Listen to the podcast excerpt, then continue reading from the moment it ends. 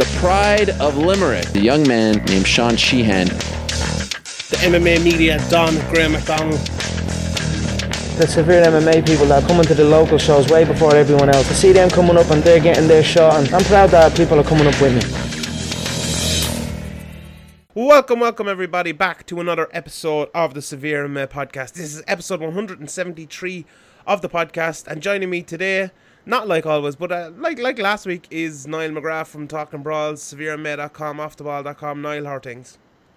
Not bad, yeah, not bad. My, my, town's been invaded by a bunch of um, spud munchers, but but bar that, yeah, uh, not bad. Enjoyed the scraps last night, a decent night of fights. How dare you? Yeah, I, I said I better record this podcast before the hurling comes on because I'll, I'll be in absolute bits, win or lose. After it, I'll have absolutely no voice. So uh, thanks for thanks for coming on here uh, early with me anyway. So it should be fun. We're, we're, going to talk about um, obviously last night's big card, which saw Dustin Poirier uh, defeat Eddie Alvarez in the second round. We're going to talk about obviously the other fights from that card as well. We're going to talk about next week's UFC 227. We're going to look forward uh, to that. We're going to talk about Bellator, the big moves they they made this week, and we're going to talk about Conor McGregor as well. Obviously, a big uh, a big week for him with the, his trial uh, in well trial court date, I suppose you call it, ending, uh, and his future looking a little bit maybe more certain now uh, than it was, but. Anyway, Niall, how are you? Are, are, is like whereabouts do you live? Are you close enough to Croke Park that you see like all people going around Limerick jerseys and Cork jerseys and all? Are you far enough away? I'm far enough away not to get involved with um, those crowd, but um, I'm in the south of the city, so over the north side, um, the dirty part of the city. Yeah. Uh, uh, no, no. If it, you know, if I was in work, I come back from work, I'd, I'd obviously see it. I'm going to pop in for a few points, think later on this afternoon. So, um, I'm sure I'll see some uh, some heads around there. Yeah. That's not like you now, popping in for a few points. Jesus, I wouldn't. Not recently, I tell you. I've hardly been hardly been out. Had a couple on Friday, nothing mad, and that that's was probably the first time in a couple of weeks I've been out. So, mm. been a good boy. 20 days off the beer now I am 20 whole days I'm trying I'm trying to get 50 but uh, if Limerick win the or get to the All Ireland final yeah, you're right. I, that. I doubt that's. I doubt that's gonna happen. That's over at five o'clock this afternoon. It could be. Uh, it could be. Uh, if I see twenty one days, it'll mean a lot. So. Yeah. Um, that. yeah, fuck that, fuck that indeed. All right, let's get straight into the MMA here. I was going to talk about golf again this week, but uh, the people didn't really like it last last week, so we get we get uh, we get straight into uh, we get straight into MMA here. And I suppose we get into the card last night. It's it's still pretty fresh in our minds. Um, and, and, the main event, Dustin Poirier went in there, took out Eddie Alvarez in pretty pretty dominant fashion. Uh, we'll talk about the you know the the twelve to six elbows and stuff in a minute. But overall, what did you think of both guys' performances in this one? Yeah, it was uh, it was an interesting fight, Sean. Um, you know, I'm I'm actually sort of half watching it back here at the moment as we're recording this, the main event, and I'm still a little bit out in Goddard's decision to pull him up. To really? be honest, I think you know a lot of the time we see that it goes. You know, the referee lets it go. It's sort of was it a really legit twelve to six when it landed? Yeah, hundred percent. Yeah, Bla- blatant as it comes. Yeah, I thought it was it was pretty obvious. Like it was a clear, like a clear as day, twelve to six. Like my my thing is right. If I say it at the time and see it straight away, I'm like, okay, that's that's hundred percent straight away. I, I I even tweeted at the time, twelve to six, straight away. I thought it was pure, clear and obvious as, as it comes. He also had the his fingers in the cage. So uh, yeah, I noticed that. That that was fair enough. You know, it sort of sort of leveled itself out, and but maybe it was a little bit picky. You know, a lot of the time, I don't think referees would, would pull on that but is is that a good thing? Like, should you? Okay, the referees, if they wouldn't pull it all the time, should you give out to a referee for pulling it rightly once? No, but I think there's just a little bit of inconsistency. Well, yeah, uh, that's true. In relation to certain decisions, you know, we had the, as you said there, you know, the the the, the, the fence grab. It was pretty obvious there was a fence grab. Um, he, he didn't really say anything to Alvarez. He sort of just went around to the side to make sure he wasn't doing it. I don't think he actually saw Eddie doing it at the time he did it the first time when he got him to the deck. So that was a little bit frustrating for me. But listen, you can't um, you can't question the finish. Absolutely fantastic stuff from Dustin on the feet. I was a little bit surprised again from Eddie Alvarez that he didn't. Um, well, maybe in the first round he did. He tried to go, I think, maybe two takedown attempts, but there was no real vigor, no real commitment in those takedowns. And I think that's, again, possibly where we saw Eddie come up short, maybe a little bit uh, tactically inept coming into this fight. I was surprised at some of his tactics, to be honest. Yeah. Hundred percent. I, I get to the tactics and stuff of Eddie Alvarez and Mark Henry and stuff in a minute. But for me, like just going back on, on the actual fight there, and you said it, you know, he finished them off very well. But I thought the first round was a very different first round this time than the than the first time around. Um, both guys were much more refined and tried to fight a lot differently. Well, more so Eddie Alvarez than anything. Eddie Alvarez kind of standing back, waiting for the counter, trying to Yeah, get yeah, uh, trying to get the takedowns. You know, a lot of people. And you said it there, a lot of people said Eddie Alvarez should go more for takedowns and stuff. And they said it after McGregor as well. I think he does. I just think he isn't the best takedown artist in the world. He's a good takedown artist, but not excellent. And he was going for me, just didn't get him. Poirier is very good takedown defense. But for me, Eddie Alvarez was trying to come out here and survive the first two rounds and bring it late, and I thought that was the right decision to do that.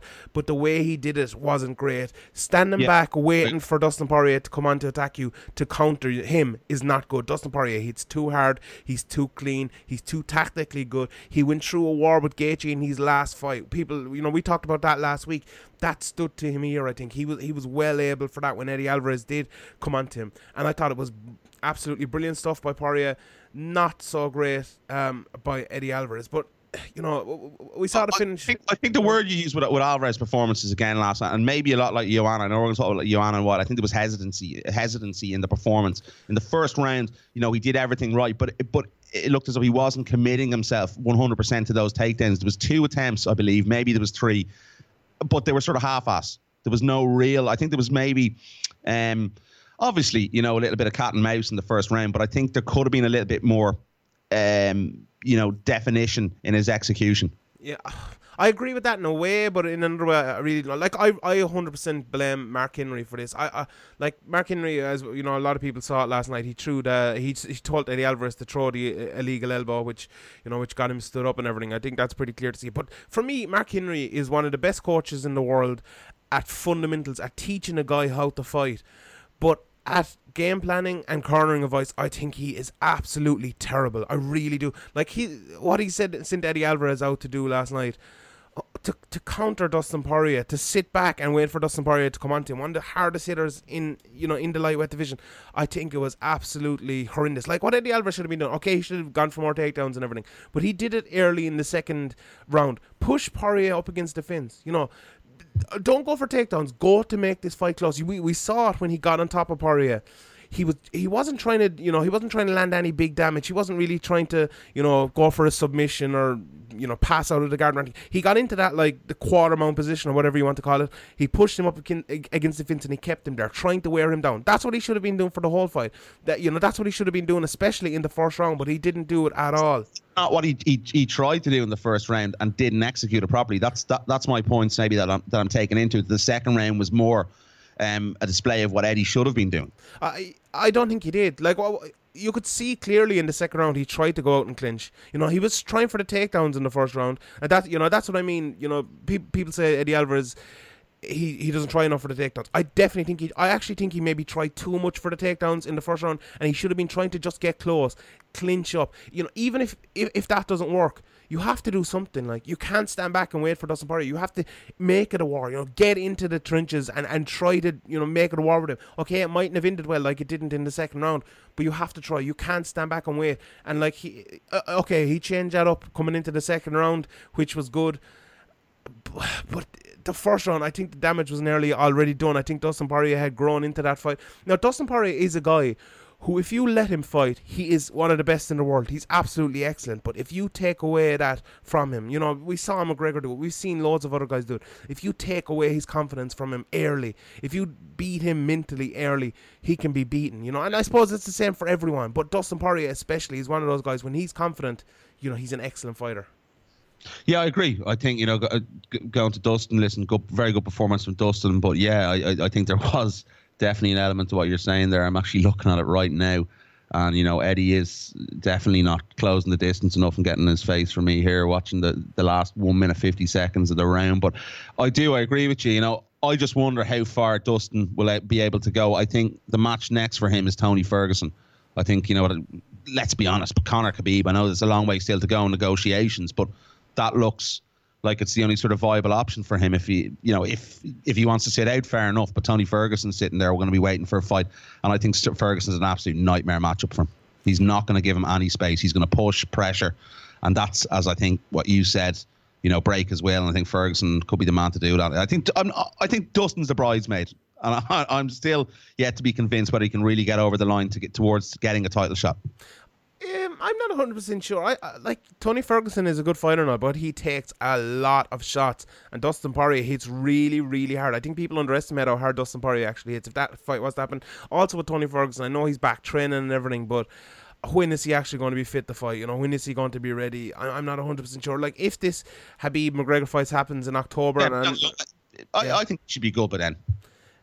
maybe. I don't know. I wouldn't be 100% convinced. But look, if, if this McGregor Khabib fight happens in October, what, two months away, I think that's fine for Poirier to sit out and wait for the winner of that. Now, if the winner of that is McGregor, he's probably not getting that fight. Let's be realistic. But uh, is it worth taking that chance to sit out an extra two months? That Tony Ferguson fight is probably there anyway. You know, there's plenty of fights there in Well- that lightweight division for him. I think it's probably it's probably wise for him to, to sit out and wait for that. But yeah, I'd, I'd like to see that Tony Ferguson fight. I think it'd be good matchmaking. But if I'm Poirier, I, I think he's in prime position now. I think Tony Ferguson, you know, obviously that injury hurt him and everything, and falling out of Khabib fight so many times, you know, and is McGregor going to take that fight when Tony Ferguson, you know, is a bit injury prone, you know, pulls out of, out of a lot of fights. I don't know. It's hard to see. He's not really a draw. You know, I, I think there's there's bigger fights there for McGregor in in, in the future, and you know. I, I, yeah, I'm not 100% sure if that actually happens, but I, it's exciting times, really, isn't it? Lightweight. I just hope Eddie Alvarez sticks around. You know, he's obviously out of contract now. Yeah. Uh, Um, I think there's still lots of matchups there for Eddie Alvarez. He obviously had uh, Alex Hernandez as well last night with a really well sort of verse performance against a very tough Aubin-Mercier. And I think he's obviously a guy we need to watch out for in the future. The division's just stacked at the moment. There's, there's just too many matches. And I think, you know, I'd really like to see Eddie stay around. You know, even even Eddie Tony Ferguson would be a great fight uh, for the fans. There's, there's some cracking matchups there. So fingers crossed Eddie stays around anyway. Um, but yeah, really exciting times. Best division, hands down, mixed martial arts. Yeah, hundred percent. Yeah, and it- it- look, Eddie Alvarez is definitely needed in that in that division. He's you know he's still one of the best in the world, hundred percent. And uh, you know, I, I think uh, Poirier is kind of just a bad matchup for him. I think guys who hit hard are usually bad matchups uh, for for Eddie Alvarez, and we saw that against McGregor and a few other guys. So there, you go. Uh, a couple of more things just to clear up. You know, we, we touched on the twelve to six elbows and stuff. There was also an illegal strike by Dustin Poirier when Eddie Alvarez was almost finished. I, someone tweeted me about, it and I went back and looked at. it. There was a knee with like one minute four seconds left. Uh, it was kind of borderline cup and hip kind of area. So you know, if you want to pull pull up all the all the fouls, and I suppose it, it's good to talk about that as well. But this twelve to six elbow rule, like.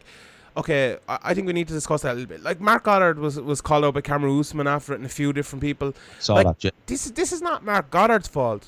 You know, Marc Goddard is not there to decide the rules. He's there to implement the rules. The twelve to six elbow rule is there, and it's not you hit to the head. It's not a down opponent. Well, it is a down opponent, I suppose, but it's not always. If you throw twelve to six elbow, no matter where you are, it's it's a foul. You know, and he's right. If a person on top commits a foul, you're right to take away that uh, that position. If it was uh, you know on the bottom and the bottom fighter had committed a foul, the position would not have been taken away. You know, it's, let's say Dustin Poirier threw an up kick from the bottom or whatever, or you know some sort of illegal foul from the bottom.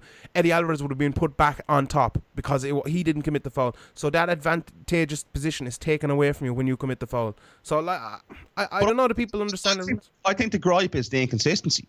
We, Yeah. we got back to that. You know, we, we saw the fence grab earlier, as you said, there was an illegal shot there. But a Uh, fence, a fence grab is not an illegal shot. That's why you, you won't stand him up or. But yeah, I'm. I'm talking in, in relation to the rules. Maybe he should have pulled Eddie up because it looked like he did it twice there. It's literally just coming on the screen now as I watched it, and, and he sort of just walked around and said, "No, don't do it, don't do it." He was in a guillotine though, so why, Yeah. like that that'd be taken away Poirier's good position. Yeah, yeah. uh, well, there you go. That's that's a good point, right? But um, I think it's just the gripe is the inconsistency. Um, you know, some rules with some referees they're let slide a little bit more than others. Like we we go back to DC and stuff with you know the eye poke with the hands out. Why isn't that you know? Pulled up a lot often more in fights, you know, with guys outstretched fingers. It's never pulled up. Like you, you, you let guys away the whole time, and I think that's the gripe with in, in terms of Kamaru Usman and the fighters. Uh, obviously, we go back to Gunnar Nelson fight as well. Ponzinibbio, uh, fucking terrible You, pronunciation. know, you got it right that time. That was actually close enough. Um, I'll take it. Just the outstretched fingers the whole time. You know, things like that. You know, you said it there. You know, the groin shot was it, was it not? There's no level of inconsistency. I don't think. Um, obviously, he's there to implement the rules, but you know, if you're going to call it for one thing, you got to call it for everything. I, I agree with that. I, I 100% agree. Where the fighters are, are looking at that. Mm-hmm. I agree, but I'll never give out to a referee for getting the right decision. you know, I give out to the 99% of other decisions that are gotten wrong or whatever, but the 1% of right decisions, I can't gripe with that. You know, I, I want more consistency, but I want them to be consistent like Marc Goddard was last night. I want him to do the right things. And you know, I'm not saying Marc Goddard is a saint or anything. There was a few stand ups in that uh, Alex Hernandez fight that you talked about there that weren't, you know, were not great. Uh, one of them was okay, the other one didn't look great at all. But uh, you know, those are ones you can argue about. This was a, a, clear 12 to 6 elbow while grabbing the fence. I thought he was right to stand it up. And, you know, after that as well, I, I think people sometimes get carried away when things like this happen. You know, okay, if you want to argue he shouldn't have stood him up, whatever, fair enough. But they did get stood up, and then what happened after that? after that, you don't forget that. Like D- Dustin Poirier went in there, landed a knee up through the middle, kind of stunned Eddie Alvarez, then hit him with a beautiful left hand straight down the middle, hurt him badly, and went down and finished him. You know, in devastating fashion. You know, you you talk about Eddie Alvarez last. You had him on the podcast last week. This guy is a warrior. You know, this guy is is hard to stop. And when guys like McGregor and Poirier go out there and stop him and you know destroy him the way they kind of did that's no mean feat, you know. And I think you ha- give credit to Dustin Poirier. He deserves it after doing that to Alvarez. Massively, 100% give give all the credit in the world to Dustin Poirier. Mm-hmm. Um, even though you know, you know, uh, I think it was obviously a little bit of a mistake from Eddie, but Eddie was in the, in a good position. But yeah, listen, the guy's going to kick on. He, he's going to try and uh, get over that line and get that world title shot. And you know, props to him. Props to him. I just, as I said, I hope the UFC keep Eddie around because there's plenty of fights. Yeah, hundred percent. All right, let's move on. And I suppose another uh, Conor McGregor was kind of inextricably linked. Jesus, I got that word out well there. To to this card, um, Jose Aldo versus Jeremy Stephens was the co-main event, and this was another kind of interesting tactical fight that only lasted, uh, you know, almost. Uh, well, it lasted uh, about half of the, the length of the other fight. But it started tactical, and then everything sort of went out the window for about a minute. It did, yeah. And then Jose came back to his tactics, got his head clear, landed that beautiful body shot, and that was the beginning and the end. You could just see the delay. It was like the Brock Lesnar um, uh, body kick when when Alistair Overeem landed at him. He sort of just hesitated, and you could just, you know, I nearly wanted to go for a crap when I when I, when I saw that shot, and he just sort of winced. But listen, Aldo finished it off beautifully as well. Very um, very cerebral in his finish, didn't panic, showed his experience, finished off Stephens. And to be honest, at one point I thought Jose was, was seriously, seriously hurt after two minutes, and, and he, he did recover exceptionally well. Um, in order to, to land that body shot because it was it was just going back and forth for about a minute and then as I said the tactical awareness of, of Jose Aldo got him over the line but listen um, great to see him back I, I was happy for him I like I like Jose I have to say but you know what it, it's it's just frustrating. Not frustrating. Obviously, we need to find out what happens with Max, and, and hopefully, you know, he, his health is obviously the number one priority. But where is it for Jose now? You don't really know. There's, there's not anything really going to keep him there if we don't learn anything about Max Holloway's um, physical and obviously he- health in the next number of uh, months. What's he going to do? I wouldn't be surprised if we saw Jose go to 55. Yeah, I wouldn't mind seeing that, but I, I, I don't know. Like if I think you give Max Holloway time. You know, head injuries are no joke. I know Dana White said he's back and he's he's doing okay, and he's Dana White said he's a little bit scared to see him spar a bit. Give him all the time in the world. Give him all the time in the world. You know, does Jose want to stay active? I think he probably does. Does Jose, Jose Aldo versus um, Brian Ortega make sense? Does it? I, I think it might. I, I like interim belt, yeah, but yeah. does it make sense for Brian Ortega?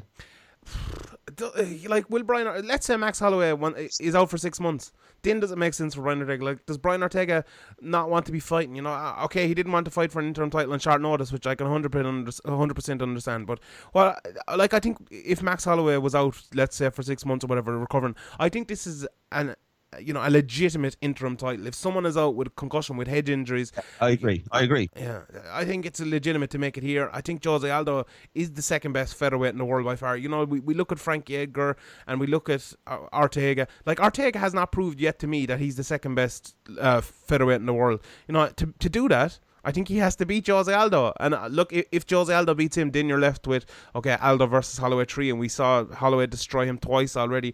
And I suppose that's a bridge you know you cross when you come to it. But uh, I think if they are making an interim title fight, I think that one kind of makes sense.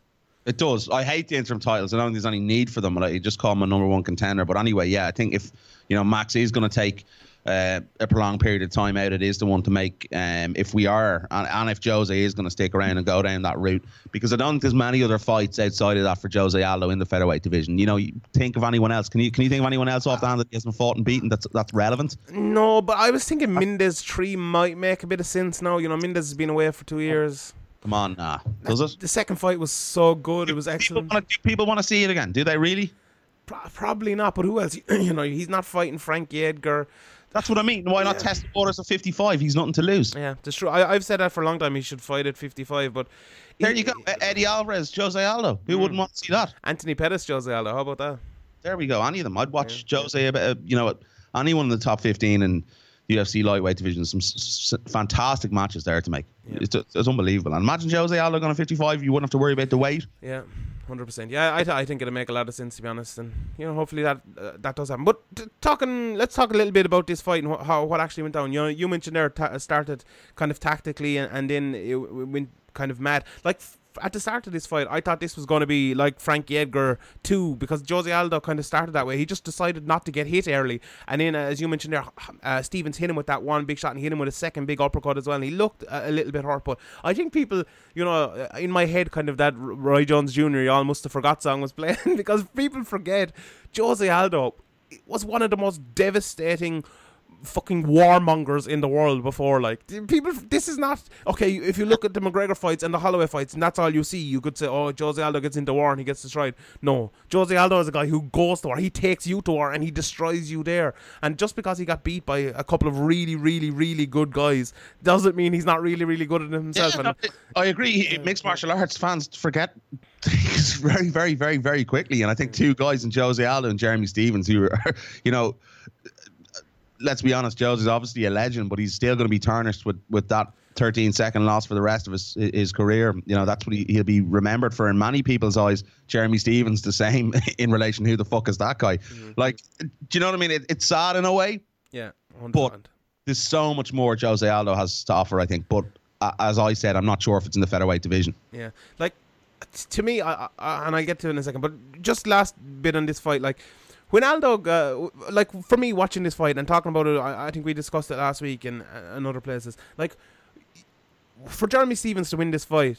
Jeremy Stephens had to do what he did last night, you know, and he got he still got beat. So this is one of those fights where you say, you know, Jer- Jeremy Stephens probably f- did exactly what he needed to do, and Aldo kind of didn't. Yet Aldo still won. You know, that's Yeah. how good Aldo is. And you know, when, when when I say that, I mean Jeremy Stephens had to go forward. He had to get into that war with Aldo. He had to try to make it a battle of who can land hardest first. and he did that, but it was Jose Aldo who did it. You know that that, and it's funny as well. You know, you mentioned that 13 second McGregor knockout there, and something he'll never get away with. The knockout last night was basically uh, uh, the exact same combination that mm. he that he threw when McGregor knocked him out. Now he didn't throw the left to the, the head; he threw it to the body instead. But he came in with that right and threw the big wing and left to the body instead of the head like McGregor. And I thought that was kind of that was kind of cool to see because you know you. I, I've absolutely hated the treatment Jose Aldo has gotten over the last few years, and you know, it, it- with a lot of new fans and stuff. As I mentioned, you know, all they've seen is the McGregor and Holloway fights, Yeah. and they're writing him off. And there was a big fucking billboard up in Dublin about, uh, you know, from mattresses with Jose Aldo sleeping. Absolutely fucking disgusting shit. I hated it. You know, Jose Aldo is a legend of the sport. We, we were talking about the greatest pound for pound fighters a couple of weeks ago. Jose Aldo is one, uh, top top five, top six, hundred percent. You know, this guy is an absolute legend. Destroyed some of the best fighters in the world. You know, winning. in 10 years. Yeah. uh, yeah, I totally agree. Doesn't you know, it's uh, terrible the way some Mm-hmm. fighters, as you said, are tainted with this brush, but it's just a sad reality of the McGregor fan, if we're honest about it it. That's that's what's they, they've tainted him with. And I suppose it's, it's not really the McGregor fan, so much more the modern fan. I think. Like I, I was just thinking about it there recently. Like when when. Uh, a large portion is McGregor fans. Oh well, Yeah. hundred percent because the most of the modern modern fans are McGregor fans. But let's say b- before that, you know, we used to always hear about like the, the tough noobs, which we probably were, and you know the the Brock fans and stuff, which were the noobs at the time. Now the McGregor fans are the noobs, you know. But uh, like when when like when we started watching MMA, you know, there was probably a hundred or a hundred and fifty events to go back and watch and to learn and to, to you know to learn the history. It wasn't that much, you know. You could do it. Now there's fucking 150 events a year, and you you can't even keep up with it. Never mind going back. So. We're on we're on what UFC two two seven, and there's probably about six hundred fucking fight nights and Yeah. and fight with the troops and all this stuff back in the day. There's, there's there's too much now to go back on. But if you look at the legacy he's going to leave behind from from guys like you and I, from media members, uh, from from hardcore fans alike, he's going to in our eyes, you know, we're going to be talking about Jose Aldo. You know, he crossed over from WEC, came in, you know, unbeaten in 10 years, went in that fantastic run. Like, t- take this for an example. Last night was his first three round fight since WEC. Mm-hmm. That's crazy. Like, that's absolutely I- insane stat to put out there. His first non title fight in donkey's years. Mm-hmm. Guy's a legend. Bottom yeah, line. End of. 100%. Yeah. And like his losses even t- taking nothing away from his losses you know lost to two unbelievably good guys. Never literally never in his well apart from did he lose one lost one like when he was 1 and 0 or something but in his whole elite career never lost to anyone but an elite elite fighter you know and you can't say that for a lot of uh, a lot of the good guys and he still looks like the, the mark of Jose Aldo for me is the way he came back in that second Frankie Edgar fight and destroyed him after getting knocked out by McGregor and he came back in this fight and you know knocked out uh, Jeremy Stephens in one round after those two just devastating losses to Max Holloway like that is the mark of the man an absolute legend a warrior you know and I, I can't say enough good things about about uh, Jose Aldo. But let's let's get to the, the rest of this card here. Um, before we get to the Jacek and Torres, not much stood out from the undercard. It was it was a pretty good undercard. I went back and watched a little bit of them today. Uh, Islam Makhachev got Kajan Johnson in a, in a submission. Uh, Ion Cutelaba got a good knockout as well. Uh, John Makdessi Ross Pearson apparently was a great fight. I haven't had a chance to, to look at that one yet. Either. As I said, I got rid of my fight pass, so yeah. um, haven't seen that. But I heard it was an absolute cracker. Katlyn Chookagian was very good against Alexis Davis as well. Mm-hmm. Um, Makhachev, uh, obviously uh, Cutelaba as well. Um, coming out to Bret Hart's music and the Hitman glass is pretty pretty cool moment. Very good performance um, in that round. I'm not sure about the call out of Daniel Cormier, a bit silly in my eyes. Mm. Uh, and I think the other call out is on Makhachev as well was a little bit silly as well, calling out Tony Ferguson. I, it just annoys me when these guys get on the mic. I know they're planting a seed for later down the line, but you know, here and now, make a call out that's someone that you're you're actually going to get matched up about, and people are going to invest in that at the current time. Take yeah. it one fight by fight. I think otherwise you're pacing against a win. Like, yeah. Um, but yeah, Makhachev looked absolutely phenomenal. It was probably one of the performances of the night for me. Um, you know, really just cerebral cerebral in his approach. Took uh, Johnson to the ground, crawled up on him. Um, you know, uh, he was in full guard. Uh, Johnson had him in, in full guard at one point. Climbed up on him, look for that armbar, pulled him out, and it was just it was just the way the manner in which he did it. He was like a boa constrictor snake, and it was just a fantastic performance. I think there's obviously a guy to watch out for, and I'd love to see a match actually here. Alex Hernandez um, and Islam Makhachev. Not at the moment. Good I think fight, yeah. more fights down the line. Let both guys breathe. They're both young lads, but that's definitely these two guys are, are definitely I think the future of of uh, this lightweight division. Two unbelievably high level guys. Mm-hmm. Uh, obviously Hakeem uh, Dawodu um, obviously, I think he was at SBG for his last fight, if I'm not mistaken. Am yeah. I correct? Yeah, that's, that's, right. Yeah, but I think he's he's gone back from today. He, back. Yeah, he's back yeah. in Canada. Really good performance against Austin Arnett. His striking was mm-hmm. fantastic. Some beautiful leg kicks, really good combinations thrown. And Arnett's no, uh, you know, no mug. Very, very impressive fighter as well. Uh, looked really good in Dana White Contender Series when he got his um his UFC contract, and obviously Jordan Mein against Alex uh, Morono as well. Um, decent performance from Jordan, obviously in his home country as well. So yeah, listen, it was it was a decent, very decent fight card. Mm-hmm. And um, you know, I think the two to watch for there. Obviously, Islam Makhachev and uh, Cutelaba looked uh, really good as well. Mm-hmm. And let's let's touch on Jędrzejczyk just before uh, before we move on. Like for me, this this was a, a fight between a 125 pounder, 105 pounder, which happens so often in the UFC. Like Torres did what she needed to do early. Uh, like I think the way to beat Joanna Jędrzejczyk in three round fights is to push her up against the fence for the first two rounds and then try to survive the third. Torres tried to do that just too small not strong enough to do it. And uh, Torres is usually strong in that division, but against Jędrzejczyk, who's so big and used to fighting, you know, strong people like Claudia Gadelha twice, uh, it just she couldn't do it. Joanna ate, ate her up with knees and little elbows and, and punches in the clinch. She was winning that clinch battle. So you know, if Torres hadn't have taken those those, those little knees and shots on the inside, she probably would have won that round. But she did take those knees and 100 percent didn't win that round. And then from there on out, Torres realized that she wasn't going to win the fight in that position, and and just started striking with her, and, and was you know basically lost it from there. Not the best performance in the world from either girl, but you know, it's good for Joanna to get back on I- track. Yeah, it was. I'm, I've been disappointed with Joanna. I think there's a lot of doubts in her mind, and I think if you listen back or watch back the fight and you look at especially the corner between rounds, she, you know, she, she was very hesitant. Oh, did I win? What did I do enough to to, to do in that round? There's not the killer instinct. I think she's she's maybe lost a bit of the relentlessness sh- she had, and I think we go back and we talked about maybe ATT. Maybe it's not working as well as she might have hoped down there. Mm-hmm. And maybe it's time for a little bit of change of scenery for Joanna. I was just a little bit concerned about her mindset. I don't know if you noticed during the round, Sean, Yeah. what she was saying to the corner. It was like she was maybe doubting herself a little bit. Very, very different to Joanna than we've seen before, I think. And I just think there's a hesitancy there again with Joanna. Maybe she's not fully committing. Like, you know, that fight last night, I think she could have maybe done a little bit more. I think it was very maybe a little bit calculated, not as free as maybe she would like to be, you know, going out there and doing in the octagon. And, and it's a worry for me. It really is. It's like like Mark Casey when we talked about it last week. You know, is it too tactical almost? I don't know. Yeah, I'm not 100% sure. I think it's harder, maybe, you know, DKC can knock people out getting big knockouts. I think it's harder for Joanna Jędrzejczyk to do it. I don't think she's the biggest power puncher in the world. Now, we, we've seen her do it, but, you know, I, I think most of her best performances have been kind of decision wins. And I think Torres is a tough one to get out of there as well. I wouldn't take that much away from her. I think it's this is kind of. Uh, I, I'm not about the finish. I'm talking about the commitment into what she was doing. Just maybe has- a little bit. Maybe a little bit. Yeah. it- I'd actually be interested if you listen back to the rounds at some point. Mm-hmm. And it's just very interesting what she's saying there. It's like she's almost doubting herself.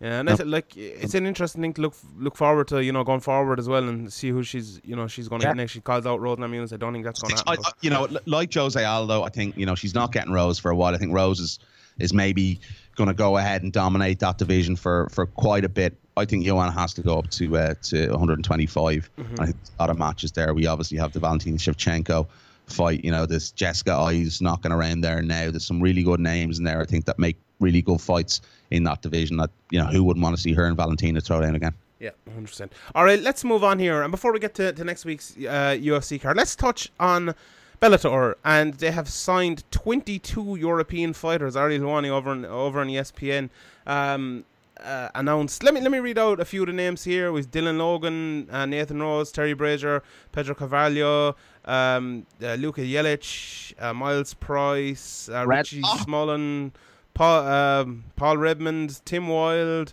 Richard Kiely, Walter Gahadza, John Redmond, and a few more. No, what, what are your what are your thoughts on this Bellator's expansion into Ireland and the UK? TV deal. End of live.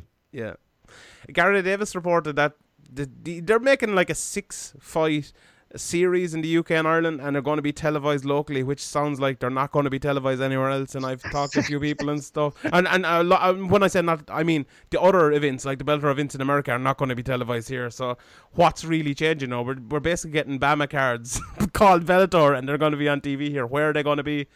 I don't know, but look, I, I suppose we wait for the details to, to get out before we, we discuss the TV deal, and we've you know we've both shied on about this for long enough. But like, Look, I've I've Yeah. reached out to Bellator and I've uh, had a little bit of response, and I think the line they're sort of taking is, you know, with signing so many guys from Europe, that it's going to coax someone into offering them a TV deal. yeah, I, I, yeah, that's what I heard as well. That's the word I've got back.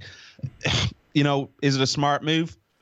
I'm not so sure. I think maybe they should have, you know, not pull the trigger as, as soon as they have. I think really there's something going on there. And I just can't really understand it. Like, you're owned by Viacom that they can't cut a TV deal with someone here. You know, Viacom's the, one of the biggest um, holding companies of, of t- television stations in the world. And it's just, it's just sort of baffling, like, because, you know, I can understand from their point of view to to try and try this route. But if they're that desperate to get a TV deal, surely they would have worked one out by now and not taken the risk of signing all the fighters. So, um, listen, I, I just think they, i i as we said for so long, and we're going to say it again because it's a relevant point, pacing against the wind. Mm-hmm. You know, it's going to go all over your trousers. And that's effectively what they're doing. You, you're having shows here. It's not on live TV. Fair enough. We got to the point, as we said last week, that you know people would actually settle for a stream now. Mm-hmm. You know, it's mm-hmm. not ideal, but like you're not going to get the mainstream coverage. You're not going to get coverage in newspapers if it's not on a live television station. I, I agree. uh, Like, it's the same. So I don't really. I, I'm not sure whether they're just burning money, turning throwing down the toilet, but they must have something lined up. They they have to, in my eyes, they have to have something lined up.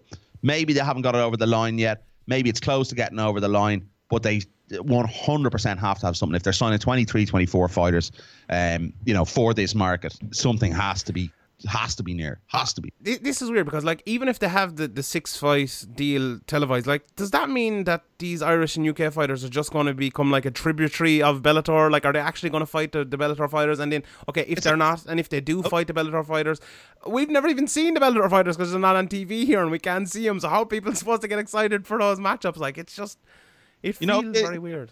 Bellator, uh, you know, and I like the guys at Bellator, I think the PR too, guys, yeah, very guys, all really accommodating. But you know, they, they offer fighters, um, you know, obviously the interview and things like that. But but half the time, it's it's not really, you know, I'm not saying worth our while, but our when when our audience can't watch it, and we can't watch it, it's a struggle for us to watch it. What's the real point? Yeah, like I went back even today. We were talking about these fights today. I went back and watched those fights today. You went back and watched those fights today. Like we, even if we do find a stream to watch the Bellator fights, we can't go back and watch them because there's nowhere to fucking watch them. Like you know, I, oh. I can't do the analysis I want to do on these fights that we do every week on this podcast because we uh-huh. can't go back and watch them. Uh, I've UFC, you know, on here, uh, uh as you said, looking back on it while we're actually recording the show. That would be amazing if we get that with mm. Bellator on a regular basis on a network. Maybe this Eleven Sports, you know, uh, company that's rumored to be coming in. Maybe th- there's talks with them. I really don't know. That's as, th- this information that we got is, is as fresh as yesterday, nearly, um, from Bellator in relation um, to a potential broadcast deal. Um, you know, it is. It's it, with the influx of Irish talent and and um, obviously UK talent that it's going to make someone Like cut deal. Yeah. And and I think.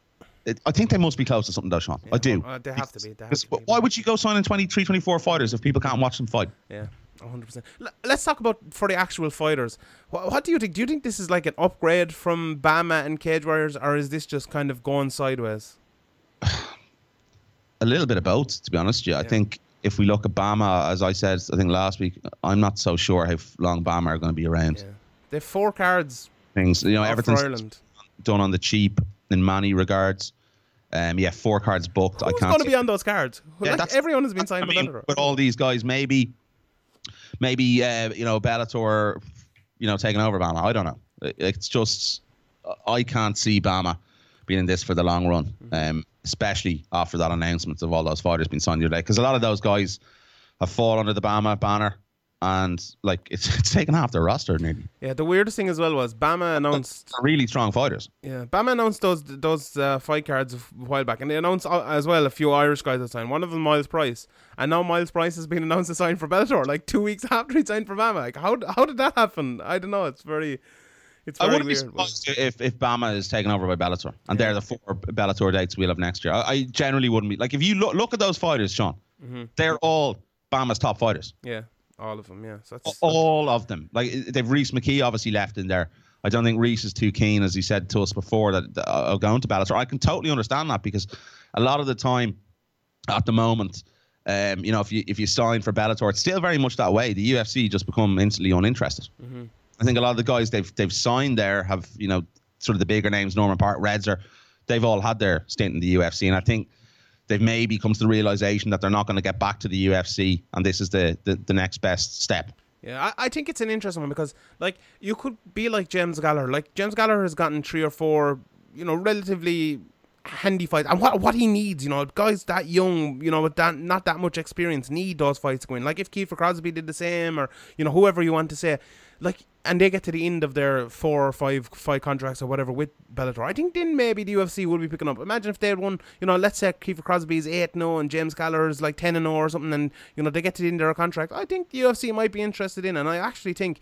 You know, it, it could be a benefit to a lot of these guys, even the likes of Richard Kiely and all the other guys. You, they get easier matchmaking. Like if James Gallagher had gone straight into the UFC, Yeah, I think James is different though. A lot young, those lads. That's that's the difference. yeah, but Keith, a lot of them are like Kiefer Crosbie's had only four fights. Richard Kiely's only three fights. A lot of these guys, you know, there's some some guys are different. Uh, Terry Brazier's a good lot of fights as well. I think he going going to a higher level, but a lot of these guys need uh, betting into their career. They need more improvement. They need more schooling. You know, when they get to 10, 12 fights, then push them up. And I think Bellator will do that. The UFC won't do that. You know, we've seen it. They, they used to do that, but they won't. They just won't do that anymore. And I think maybe at this time of their career, you know, if you want to move on, I think it's Bellator is actually a better place to move than the UFC. Like a lot of people, and I say this a lot, look at Conor McGregor and say what he did. I want to go do what Conor McGregor did, but they never look at the 14 fights or whatever it was Conor McGregor had before he got to the Cage Warriors title before he got to the UFC. You know, they never look at that. They always say, "Oh, he got into the UFC, he blew his way through the UFC, got straight to the title and won it." You know, that's I think they need to look at the, the earlier bit first, and you know. And I think I, I think it is it is good to for these lads as well because they're going to get a lot more money. Yeah. Than they would have been getting, you know, fighting on a, on a regional show. Just the name alone, Bellator, it, it's sort of it's a little bit more bargaining power than a lot of other promotions around the world in terms of what your contract's going to be like, what the money's going to be like. You'd be looking probably most of these guys on a, rate of five flat, five and five, something like that. So good. Yeah, listen, good, good all round. But I just hope, as I said, the platform is put in place for these guys' careers to, to grow, and it's on a, a very important, as we know, the TV. Yeah. Um, and they get that whole experience of growing as a fighter, you know, dealing with the media, everything. It's a good platform. It, it, it's a, it's a good idea, but they must have a TV deal. It, it's it's fucking essential. I can't stress that enough. 100%. I, and I think the two of us have you know, yeah. sh- shat on about it enough over the last while. So, yeah. all right, le- yeah, hundred percent, hundred percent. All right, let's move on. I suppose while we're on Irish MMA and Irish MMA fighters, let's talk about Conor McGregor. It's obviously been a big yeah. week for him. His felony charges were dismissed, or his felony counts indeed were, were dismissed this week. He was given. Um, community service and anger management classes basically a slap on the wrist and he's able to proceed with, with his career. What what were your thoughts on this? Obviously you, you know you were with off the ball and all. What were the, the kind of the mainstream guys uh, thinking about this and uh, what was the reaction you had to it? I've been in touch with Ali quite a bit over the last few weeks, Khabib's manager, and and I think, um, you know, in terms of, of that fight, which we'll talk about in a second, it's nowhere near, I think, being done as maybe people think it is. Um, but the general thoughts, you know, everything which sort of happened, totally expected us, uh, slapping the wrists. And I think sort of everyone maybe felt that going in. Conor's offers too much to the United States and certain cities in the US in terms of bringing um, you know a huge amount of financial gain to those cities. You know, New York, obviously media city. It's it's a big ground now for the UFC. You have Vegas, the home of the promotion. He's bringing millions in there when he fights there, and I think you know that was was was a lot of uh, part of the line um, in which this case was perceived. It was listen, it, it it was obviously disgraceful scenes which we saw, but I think it was always going to be the case. Sean, who, who was surprised? Was anyone surprised? No, I don't. I don't think anyone was, and I yeah, I definitely wasn't surprised. you know, but like no. I, I, saw a lot of people talking about it and said, you know, famous or not famous, you know, if you have money and you can get a lawyer to go in and do this for you, you're going to get off in that situation. get off what you want if you have money. Yeah, hundred percent, hundred percent. We live in a bloody fucking democracy, my arse. Yeah, got into politics line, but yeah you have a few quid in your pocket, you, you get off of what you want, mate. Yeah, so I suppose like looking forward, you know, we, have talked about it. and We'll talk about it, um, you know, more as the as the time passes. But Khabib seems to be the only fight. Like I talked about, uh, you know, GSP and all. I think that fight was the one who that made the most sense before the whole bus incident and all. But now there's just too much, you know, water passed under too many bridges for this fight not to happen. Eh, when's it gonna happen? Uh, like I, I said last week, I think it'll be November. October's too soon. I think could I agree. Be, but yeah. October's a, a ridiculous time. Mm-hmm. I think you know you've two and a bit months. Why would you do this fight in two and a bit months? Give it five months, grow it, promote it. It could be absolutely huge this fight yeah. if they promote it the right way. And I think the UFC have been guilty in the past numerous occasions of not promoting the fight the right way. Give this time as much breathing time as you can. It's a long, long way from being over the deal. I was on to Ali, but Ali basically said they haven't been offered enough money yet as far as I'm aware. Uh, they want the fight to happen 100%. They want to teach Conor a lesson. They don't think he represents the Irish people well. They're going to sort of, I think, prolong this for another few, three or four weeks. Obviously, Conor is going to be a nightmare to try and get over the line as well, mm-hmm. Terms of what he's going to want for the fight. But listen, mate, you know, they, they're planting the seeds already. We, we've seen the two guys at the World Cup final you know, don't tell me the UFC didn't fucking know that was going to happen. They were all over today, the World Cup final on social networks. That is huge alone. I think even for people in the US, the way soccer has grown there, to see both guys there, and they go, oh, these are the two guys that Uh, you know, obviously McGregor's well known, but Khabib man is so big in Russia. And uh, and the other thing I said on, on, on the air during the week, I don't think people understand the massive Russian community that's in the United States. Uh, you know, at that fight in Brooklyn, New York, um, I think I went outside at one point um, for a cigarette. Kids don't smoke. Um, and I think it was maybe two, three blocks down the road where Khabib fans queuing to get in. Yeah. It was insane. Uh, the guy can't walk down anywhere, obviously, in, in Russia um, without being mobbed. He's very much the open Conor McGregor um, in terms of uh, of his, his popularity and the way he conducts himself in my eyes. And I think this is a huge, huge fight for the UFC to make. But I, I think they have to do it in November, December. Give it four or five months to breathe, definitely. Yeah, Like, I, I agree. I It agree. really is stupid doing it in October, but you know, if, if Khabib or Conor want to get in there and make it happen, make it happen, obviously. But I think the ideal date would be end of year card, and we'll have Cyborg and um, Amanda Nunes as co. Yeah, this this fight really needs to happen. You know, hundred percent. I agree with everything you said, Darren. Well, apart from I don't know if Khabib, you know, if he beats McGregor, if he's going to become that big draw, I'm not really sure. I know there's a big Russian community and all that, and I think he'd be big with them, but I'm not sure he'd be big on a worldwide stage or anything like that. But that, that remains to be seen. But I think MMA needs McGregor to be back. You know, we need excitement. We need, you know, I was talking to Pete about it during the week. This whole McGregor case you know, courted more excitement and, excuse the pun, than anything we've seen in months, any of the fights or anything, you know. And it was for him, ten seconds in court, and t- you know, Robbie from uh, Barstool Sports outside having the cra- having the crack gone viral and all. You know, the, the, this is what McGregor brings, just a bit of crack and a bit of fight. He doesn't even have to do anything, like, and it just it just comes with him, and he just has that aura. You know, it's it's a weird thing, and it's undeniable now. You know, it's not just me because he's Irish or whatever. He's it's undeniable. You know, Ronda Rousey had it, Brock Lesnar has it as well. A lot of diff- uh, not a lot of people, but a few different people have it, and he's really the only one we have left in MMA. And well, Brock maybe a little bit, but and we you know we need Conor McGregor back. So hopefully he's come he comes back uh, sooner or later, and, and we see him back in the cage against uh, Khabib Nurmagomedov. Let, let's let's move And on. it's just on. one more than that. It's a fantastic fight as well. It is, you know, yeah. just the just the talk of of how that one will play out. I think alone is- is getting me excited. uh, Someone's getting destroyed. Yeah. Someone. One I of them is getting destroyed. This is not a 50-50 fight. It's not. I agree. Someone's getting destroyed. how, it- how it plays out. Yeah. Fascinating. Looking forward to it. Right, let's move on to UFC 227, uh, which w- goes down in the Staples Center in Los Angeles, California next Saturday night. And there's two, two best title fights. to the year. Best card of the year, is that what you said? Best rematch of the year. What Mm. fight. Oh yeah, man. D- Demetrius Johnson versus Tin- Henry Cejudo, is it? Get the fuck out of here now. I like I like both these Oh, fights to be honest. Uh, let, us talk about Demetrius Johnson and Henry Cejudo first. Uh, like I think it's a little bit early for Henry Cejudo, but I do think he has improved an awful lot. What you say? Tenfold improvement. Yeah, hundred percent. Yeah, very, very, very good. You know, Demetrius Johnson to me is the greatest fighter of all time, and anytime he steps in there and fights, I'll be looking forward to seeing it. But this one, apart from maybe Kyoji Horiguchi, is the one fight in the world I want to see them. Well, at, at 125 pounds that I want to see Demetrius Johnson have. Obviously, I want to see him fight TJ and, and maybe Cody as well in in the past. But at his weight class, I think uh, this one is a huge one. The best fight in the UFC at the moment to make. Do you think they're I think Henry will do better in, in this fight, but do you think he can beat Demetrius, or do you think how much of a chance would you give him? Uh, it, it's hard to really gauge. I know his last two performances have been absolutely phenomenal. We've seen the power he's had in there with his stand up has looked way sharper.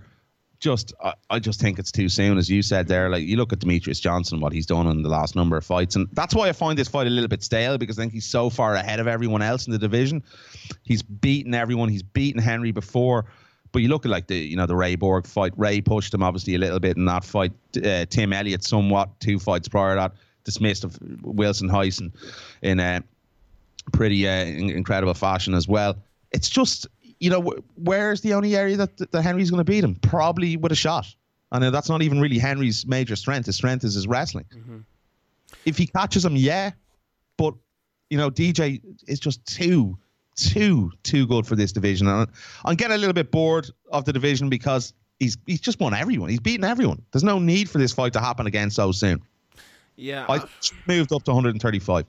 I, don't. I think he's way, I way think- too small. I think he's more of a 115 pounder than a 125 pounder. To be honest, I think he's he's tiny for him. We saw what happened with with Dominick Cruz. It was just it, it was a bit little bit like Joanna and Torres last night. Is he, Torres. playing, is he playing it safe though? Then, what, what do you mean playing it safe? Like why would he why would he move up to a division that that he's way too small? But he's he's beaten everyone in in the flyweight division. There's just not an awful lot more for him to do, and I think it's just it's maybe a little bit frustrating. I think he, I think he would move up though, but they just won't pay him. Like, why, why would you move up for a super true. fight if they're not paying him the right amount of money? I I- like, he, he's achieving greatness what he's doing, and people as well. You know, Henry Cejudo, he's a great fighter. You know, he destroyed him. Joseph Benavidez is a great fighter. He destroyed him.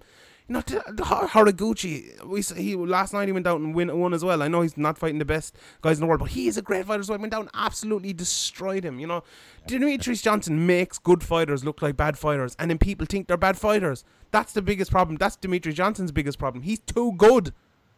I agree. I 100 percent agree. That's why I'm, I'm, I'm, you know, that's why I'd like to see him move up. Mm-hmm.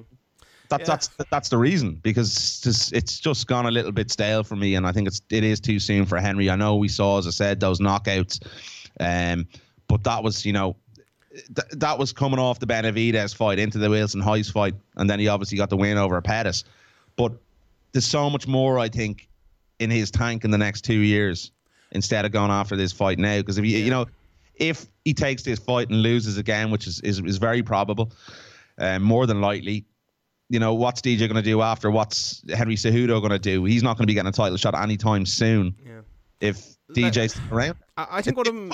It's tough. Yeah, I think it would have made more sense here to have the TJ and Demetrius super fight, have Cody fight someone, have Henry fight someone, and then have you know the, the, these two fights later on in the year and early next year. But you know th- that's not going to happen now. But uh, look, I'm, I'm looking forward to anyway seeing what Henry can do. What about, what about the TJ and Cody fight?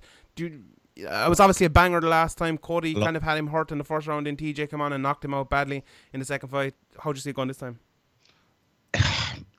I look at the fight, and I obviously that first round I think was was key. Um, you know, Cody looked so good in that first round. TJ turned it around the second, got the finish.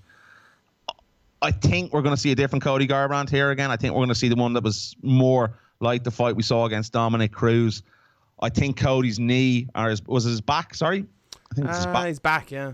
back was a big issue going into that last fight as well. Hopefully, both guys are 100% fitness um, coming into this one, and I think we could really be in for fight of the year here. Um, so good technically, both fellas.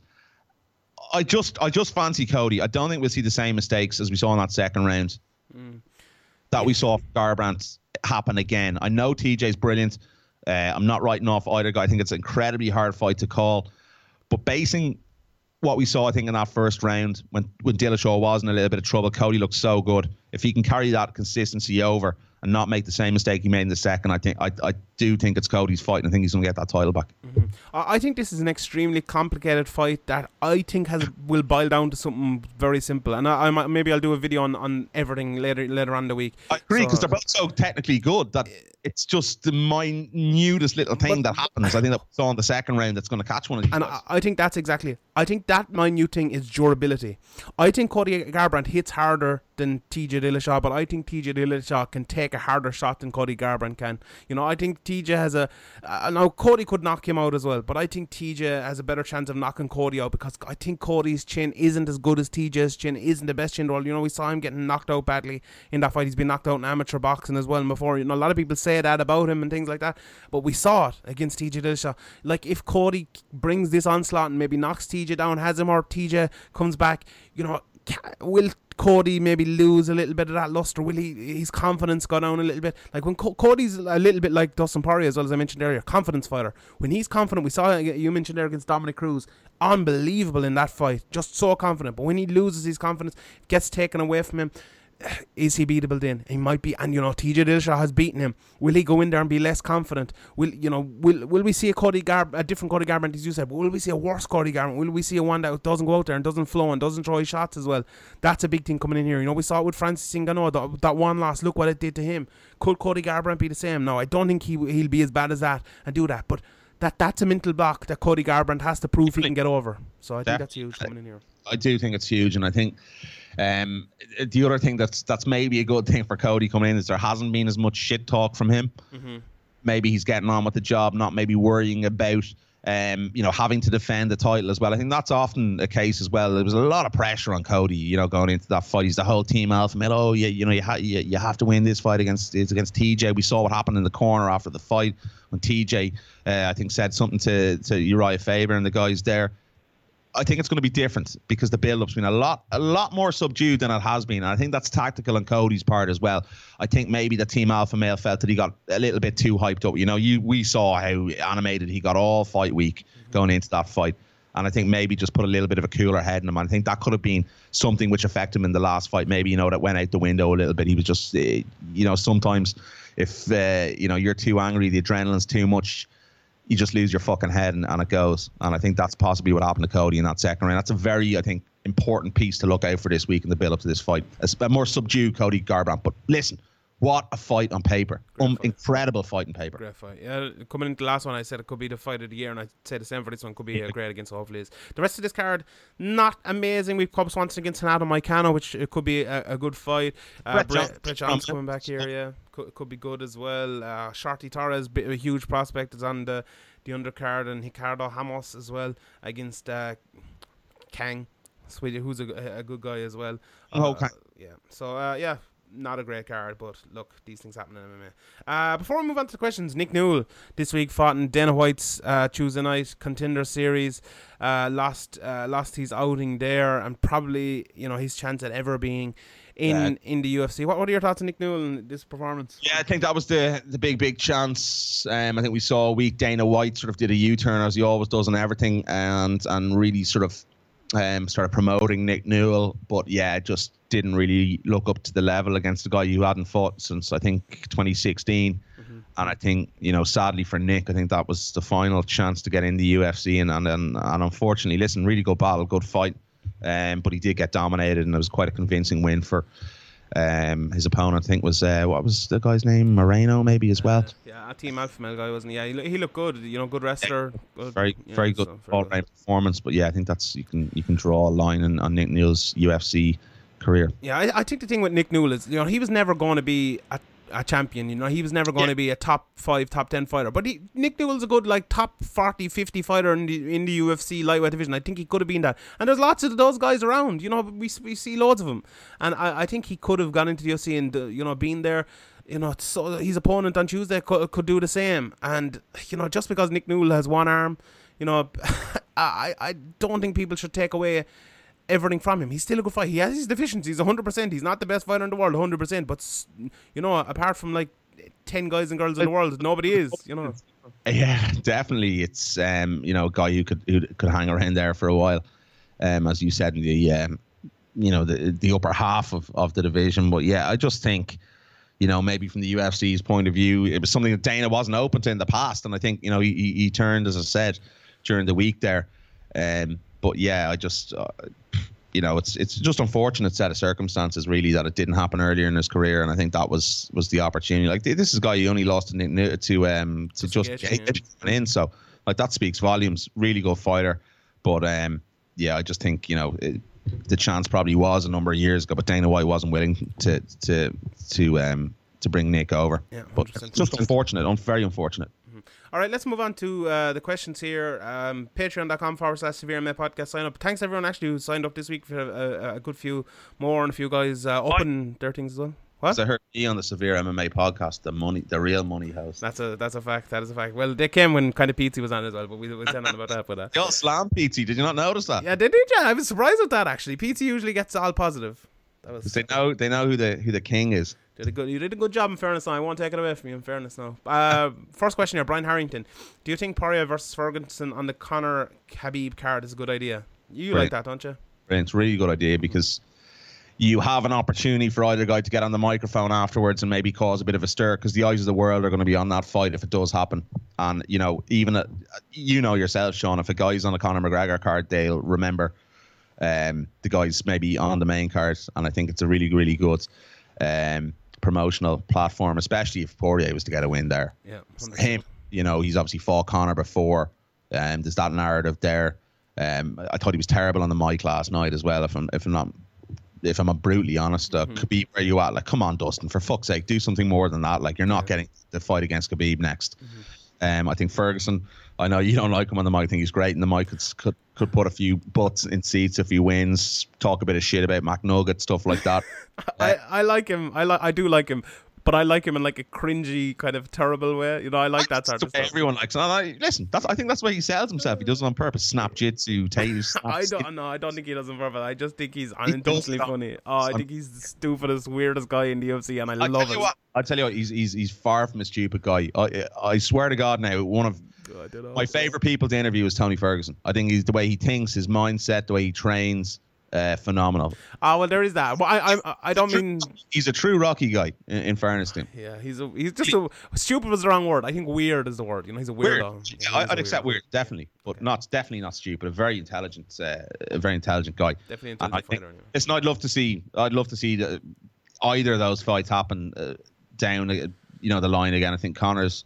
It's it's been a bit sad, really, that we've only seen him fight once in uh, the UFC lightweight division because there's so many fucking good fights you could make. 100%. And uh, as well, everyone, if you listen to this, keep your questions in. We, we kind of recorded this uh, earlier than usual, so keep your questions in. in. I'll do a Q&A over on Patreon probably Monday evening, so keep them, keep coming in. All right, second one here from da- Jack Durgis. Uh, you have to keep one of the following for every fight night card, or you never get to watch MMA again. Eddie Alvarez's wife.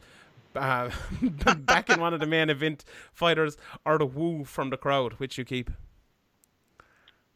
Uh, get rid of the woo, Jesus Christ, Yeah. man! I, I, It's yeah. just terrible. Uh, you have to listen. Eddie's wife has been with him since I think they're since they're 15 years of age. Jamie Alvarez and, and She's so listen, annoying though. So annoying. She is. I've been. I've been actually at fights when she when she's there and she's she's loud. It's just passion. You can't. There's nothing wrong with that. Fair play to the girl.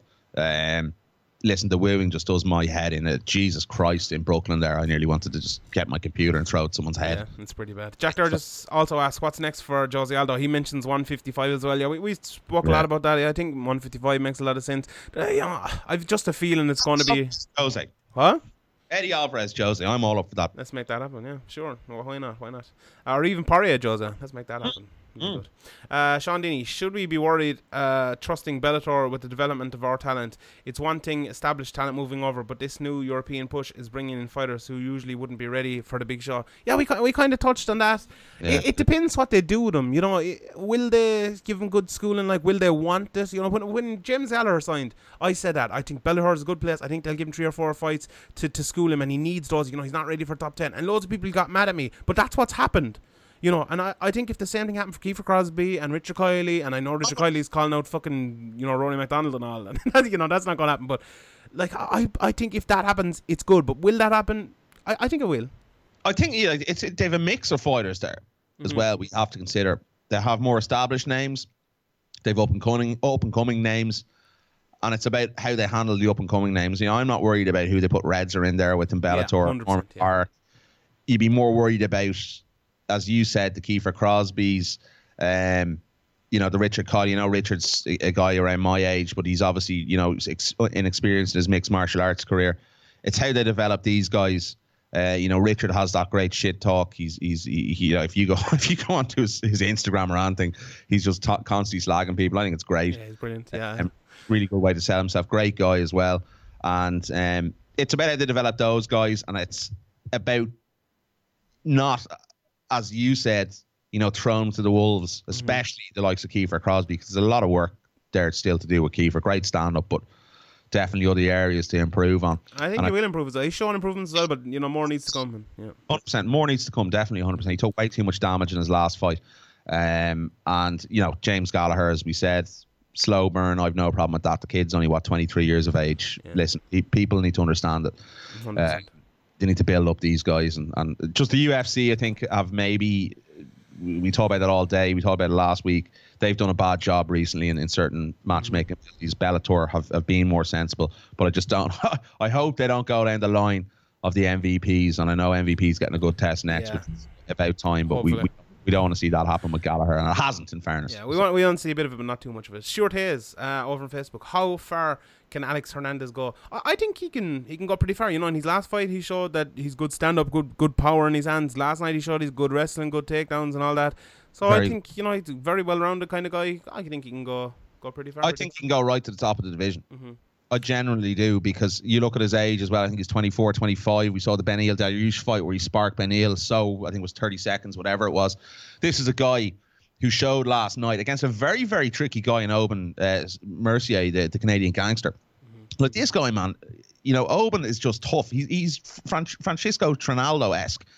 uh, Canadian. He's just so awkward to fight. Mm-hmm. Um, messy, and, and, he, and he, he dealt with him well, and he showed his durability everywhere. And I think that's something that would very impress me last night for a guy so young to be able to be so adept and adverse uh, to overcome some tricky situations last night. It'll only stand to him in the future. Definitely a guy to watch out for in, in the coming couple of years. Definitely for me. Yeah, hundred percent. All right, a few here from uh, from Twitter, and I'll obviously answer the rest of them as I mentioned over and over in the Q and A. We're kind of stuck for time here, but uh, Mr. Podge, uh, where is it? Where's it gone? Why are we stuck for time, Sean? Because you want to Because I want to go and watch the match. Yeah, uh, Mr. Podge, how bad would you feel now as an Irish prospect not getting picked up by Bellator? Has any Irish prospect not been picked up by Bellator? Does they seem to all have? But Well, I- bar Rhys, I think, and I think Well, yeah.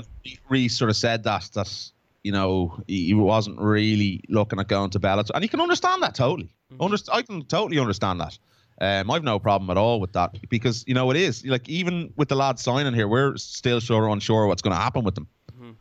With what's been said with the, de- you know, is it a de- developmental territory? Who who knows? We don't know. Yeah, a few people are asking about Oh, Pe- few a few people are asking about Peter Queally as well. There, uh, Andy Stevenson, and let me see the other one. Where is it? Uh, Frogmore, Willie, Wally Frogmore.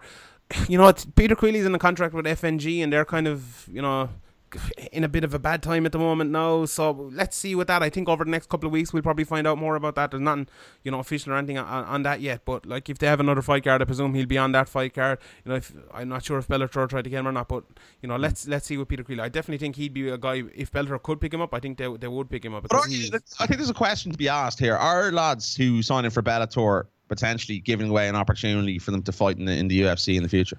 I don't No. think so. No, I, I think if they're good enough, I think if they go and win three or four fights, go and win all their Bellator fights, I think the UFC will try to pick them up when they're out of contract. Yeah, I think they possibly. Yeah. yeah. Richie Smullen obviously went over as well. Obviously fought in the UFC a couple of weeks ago.